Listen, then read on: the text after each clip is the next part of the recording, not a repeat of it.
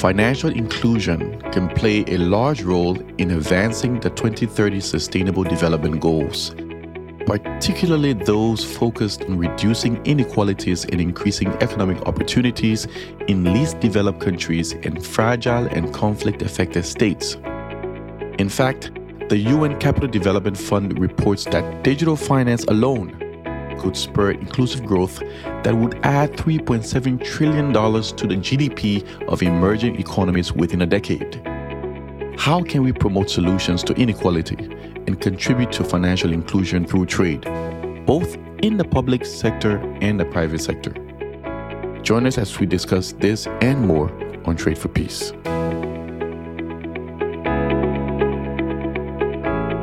Welcome to Trade for Peace, brought to you by the WTO's Trade for Peace program.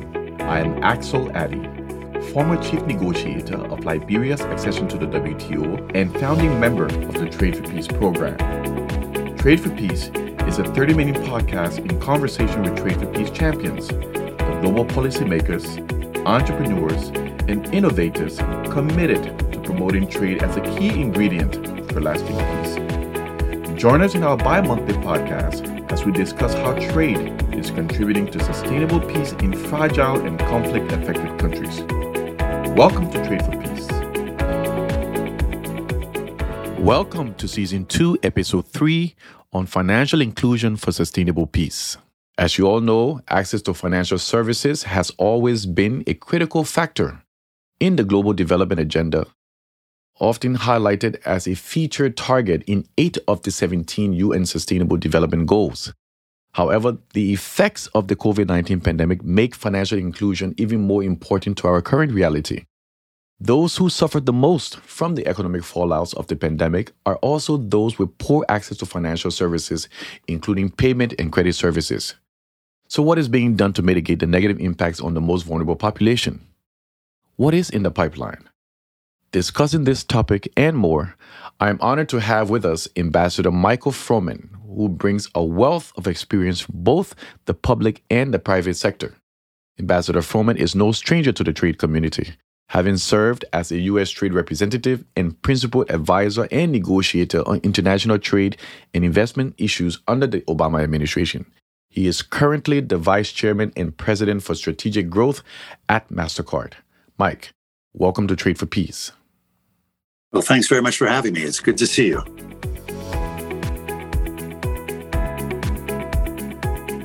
Good to connect with you, Mike. Now, I would like us to start with your career. You've had quite an amazing career working in the highest level of decision making, both in the public sector and the private sector. But one thing that stands out and that is very consistent throughout your career is that you remain committed to service above self. So tell us, how did it all get started? What energizes you today to get out of bed?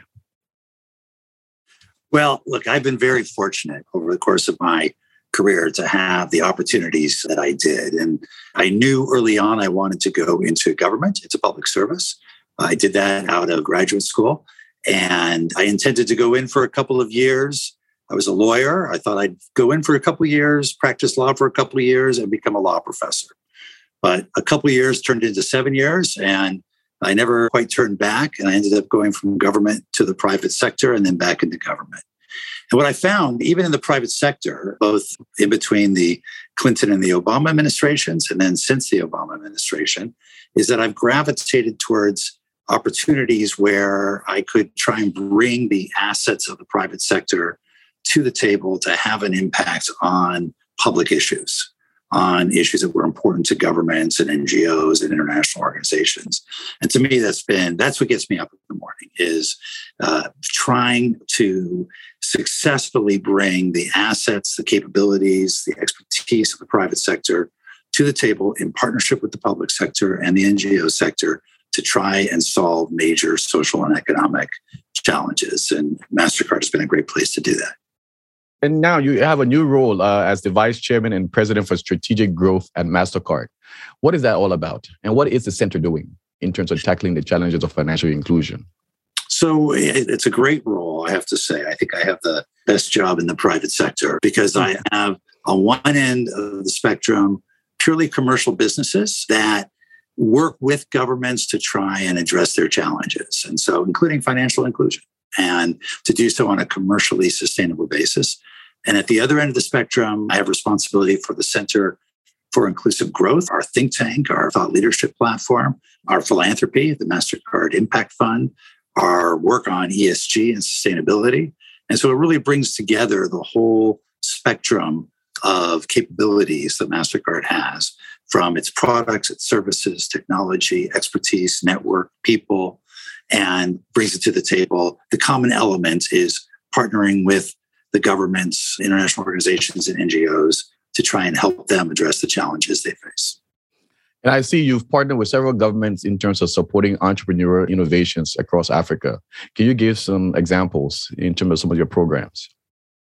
Sure. Well, first of all, the whole area of financial inclusion is something we've been at for more than a decade, long before I got to MasterCard.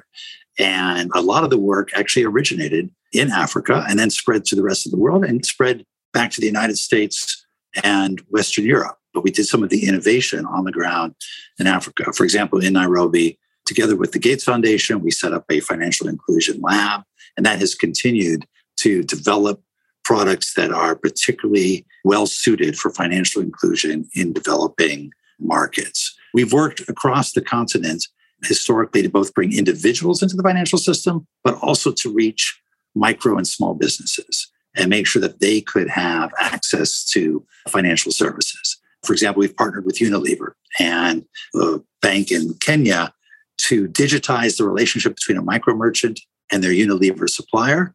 And so that the local bank could see those transactions and extend credit for the first time to micro merchants who before had been invisible to them because everything had been done in cash.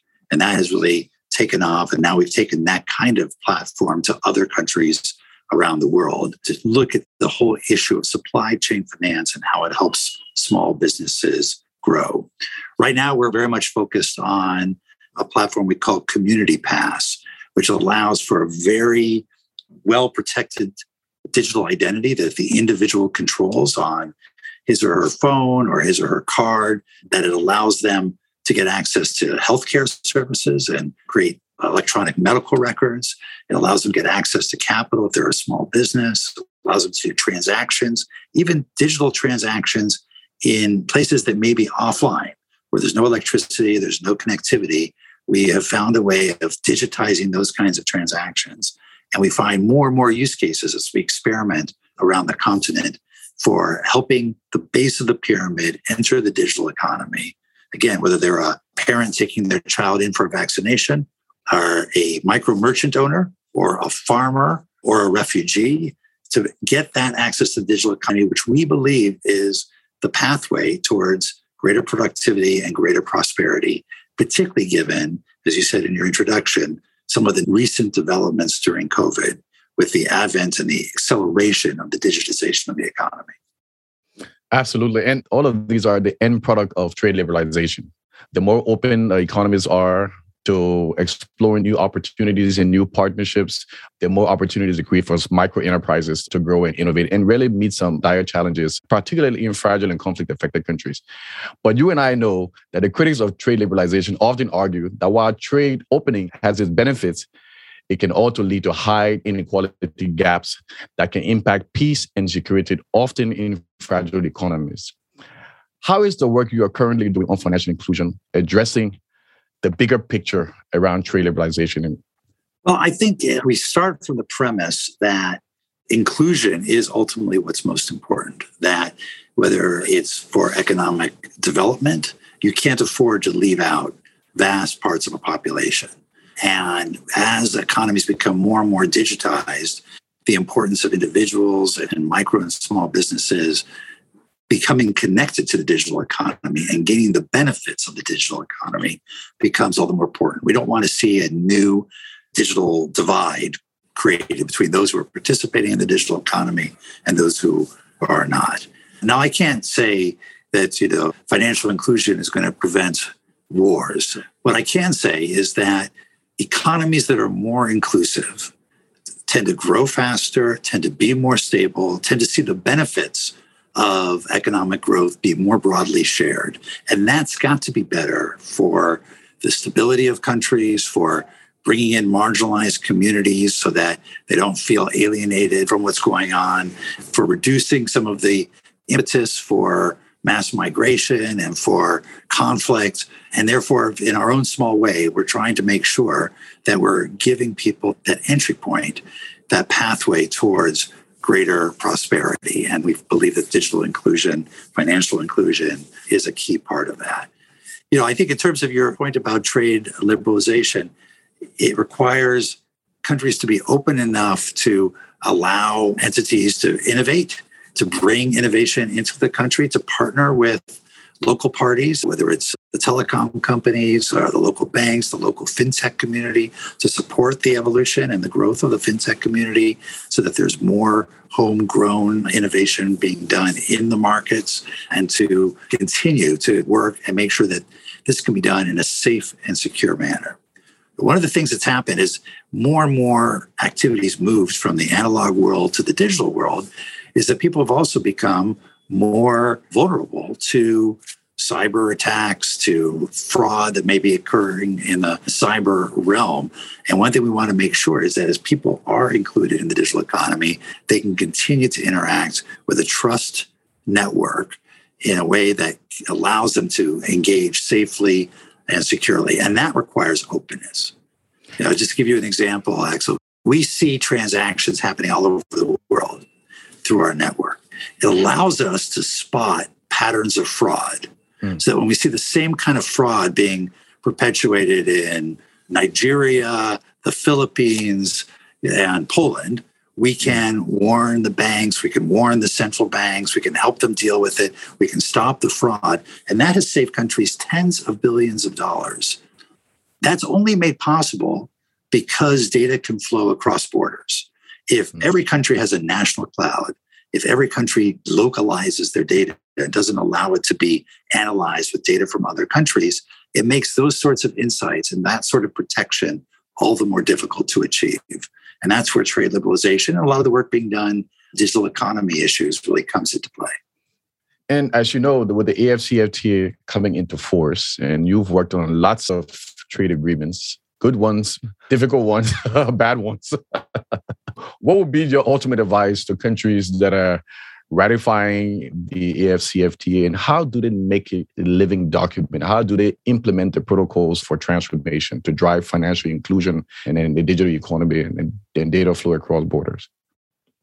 Well, first of all, I think we need to take a step back and just recognize what a terrific achievement the AFCFTA was to bring to conclusion. It had been something that had been talked about for many, many years. Absolutely. It's a vast continent with countries that are very different from one another and different levels of development. And I take off my hat and give kudos to all those involved who really got this done.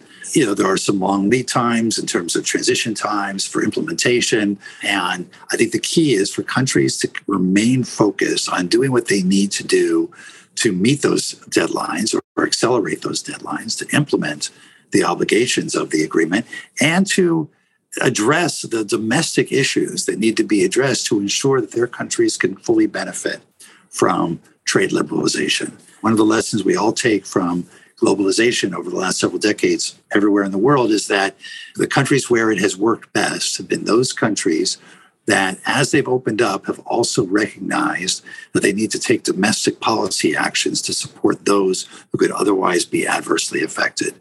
And where we have not done that enough, the support for trade liberalization has declined. And so this agreement gives countries the time and space to do that to make sure they're building up their domestic social safety net, the kinds of programs that need to be built to help train their population to take full advantage of the openness that will come and the opportunities that creates to export products to, uh, and services to other countries. And that's, I think, would be my advice. But my first and overwhelming observation about the agreement is that it's just terrific that it got done. And that at a time when in other parts of the world, countries were pulling back from globalization, pulling back from integration. This was an example of countries coming together to further their integration. And they are now, I think, at the leading edge of doing that. When I served in government, one of the most difficult challenges we had, just with the experience of the ECOWAS Common External Tariff, was the move to harmonize our tariff in alliance with the community tariffs and the revenue loss implications. That was a very hard sell to get the Ministry of Finance to agree on a migration plan.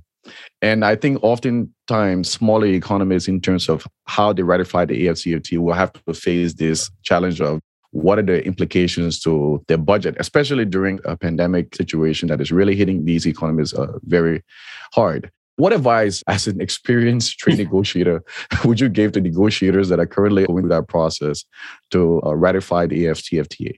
Well, actually, it relates back to your earlier question because when we look historically, as countries develop, they become less and less reliant on tariffs as the sources of government revenue. But that means they need to develop other domestic sources of tax revenue. And digitization can help reduce corruption, can help make visible what had previously become invisible, and can help potentially broaden the tax base. And so that you have other sources of revenue other than relying just on tariffs. And my hope would be that as countries digitize, and we see a number of countries during COVID, we ended up working with about 100 governments around the world to help them digitize COVID payments to individuals or loans to small businesses or pensions. As governments become increasingly digital in their approach to their citizens, then I would hope that is also the foundation for broadening the tax base and becoming less reliant on tariffs as the main source of tax revenue. Thank you, Mike. Now, I would like us to, to, talk a little bit about the multilateral trading system, your favorite subject, the WTO reforms, and especially when it comes to development and LDCs that are current members of the WTO or those that are acceding. Uh, so most of the population in LDCs, 450 million people are living in extreme poverty with major challenges and that have been hit even harder with the pandemic. And as someone who's been focusing, who's been promoting financial inclusion, do you believe that there is a space within the WTO framework to mainstream financial inclusion as a component of an existing work program, as a means to really assist fragile and conflict affected countries, least developed countries, to driving transformation that is inclusive, that is leading to new innovations and some of the innovations you've talked about? I do. I think to take one step back for the WTO to maintain relevance going forward, I think one, it needs to deal with issues around the digital economy. It is an increasingly important part of economies all over the world. And it's not about big digital players. An increasing share of manufacturing, as an example, relies on digitization, relies on data. Yeah. A car is now basically a computer on wheels. Absolutely. It's three, three million code, you know, and four rubber wheels. You know, aircraft, as they fly around the world, send data to data centers to indicate what's going on with their engines, what needs maintenance, what needs repair. And so the line between manufacturing and services and data, I think, is all becoming quite permeable. And the WTO is traditionally focused on goods and to a lesser extent services. And I think going forward, putting greater emphasis on services and in support of that, putting greater emphasis on the rules of the road around the digital economy would help make the WTO even more relevant in the future. And I think that is important for all the countries because whether you are the home of a great digital giant or you're really working to make sure there's connectivity in your country, that your schools have access to broadband, that your villages can get access to the internet, where to take mobile technology going forward. These are all things that there are some common elements that can be addressed through the trading system. And in my view, that nexus between doing more on services and doing more on the digital economy, the nexus of that is financial inclusion because it's those two worlds coming together and saying if we get the rules right around services, if we get the rules right around the digital economy, data flows, localization, et cetera, then it will create the possibility for more inclusion for financial services, for education, for health, all the things that people can benefit from in the digital economy, and that can be very important. You know, I mentioned the work that the World Economic Forum is doing with the Edison Alliance, which is a group of companies and government officials, nonprofit organizations that have come together to say, how do we achieve digital inclusion? And then make sure those rules are applied. We've chosen three sectors initially financial inclusion, healthcare, and education. Make sure we're doing digital inclusion with those three ideas in mind so that we can benefit populations all over the world. There's a lot of good work to be done in that regard. Absolutely. Now, Mike, I would like us to switch to our new segment called Rapid Fire by popular demand. You know trade discussions are quite technical and very serious that we should try to lighten it up a little bit with something different. And so we've got some recommendations and rapid fire is to have the vote. So you have 10 seconds to respond to five questions and i promise it's nothing out of okay. out, of, out in the field. So are you I'm ready? ready. Okay are you a burger or a pizza guy? Burger burger it's all about keto yeah what book would you recommend well, I would recommend Ridgeline by Michael Punke, the former U.S. ambassador to the WTO. Not ah, that yes. many ambassadors to the WTO write great books about history in the Wild West of the United States, and he is one of them. It's a great book. Definitely check it out. I remember the previous book, there was a movie made out of it. Exactly, exactly. Yes, yes, this yes, yes. Fantastic. And the Washington football team or the Washington Commanders? well, I'm going to say I uh, I prefer soccer to football, and but particularly the soccer of my 11 year old daughter and her friends. They put a lot, a lot of heart into it. Absolutely, fantastic. And your favorite part of your job?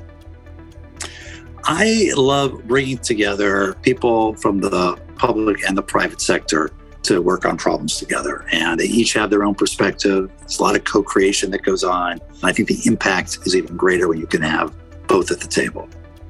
Indeed. One thing you would like to see happening in 2022? Well, I'd like to see more peace and prosperity given what's going on right now. Uh, let's get out of COVID. Let's get everyone back on track towards growth, particularly in the developing countries, which have seen backsliding yeah. of some of the progress made over the last couple of decades. And let's step back from the brink of war wherever possible. Fingers crossed, we'll all get along. well, Mike, thank you very much for this enriching conversation. Now, I always like to end the podcast with the last short question. In one word, what does Trade for Peace mean to you and why? I'd say, in one word, not surprisingly, it would be inclusion. Because I think so many of the challenges to peace come from people, communities feeling excluded. And if we can find ways of including them uh, with regard to the economy, I think we have a greater chance of achieving peace and trade trade's contribution to peace. You heard it here. Inclusion. That was Ambassador Michael Froman, former U.S. Trade Representative and Vice Chairman and President for Strategic Growth at MasterCard. Mike, thank you for joining us today on Trade for Peace. All right, so thanks for having me. Always a pleasure. You have been listening to Trade for Peace, brought to you by the WTO's Trade for Peace program. You can be a part of the conversation by sharing your stories and your suggestions with us at tradeforpeace at WTO.org. And you can also follow us on Twitter and LinkedIn at Trade for Peace. Be sure to tune in every other week for new episodes. Thank you for listening to Trade for Peace.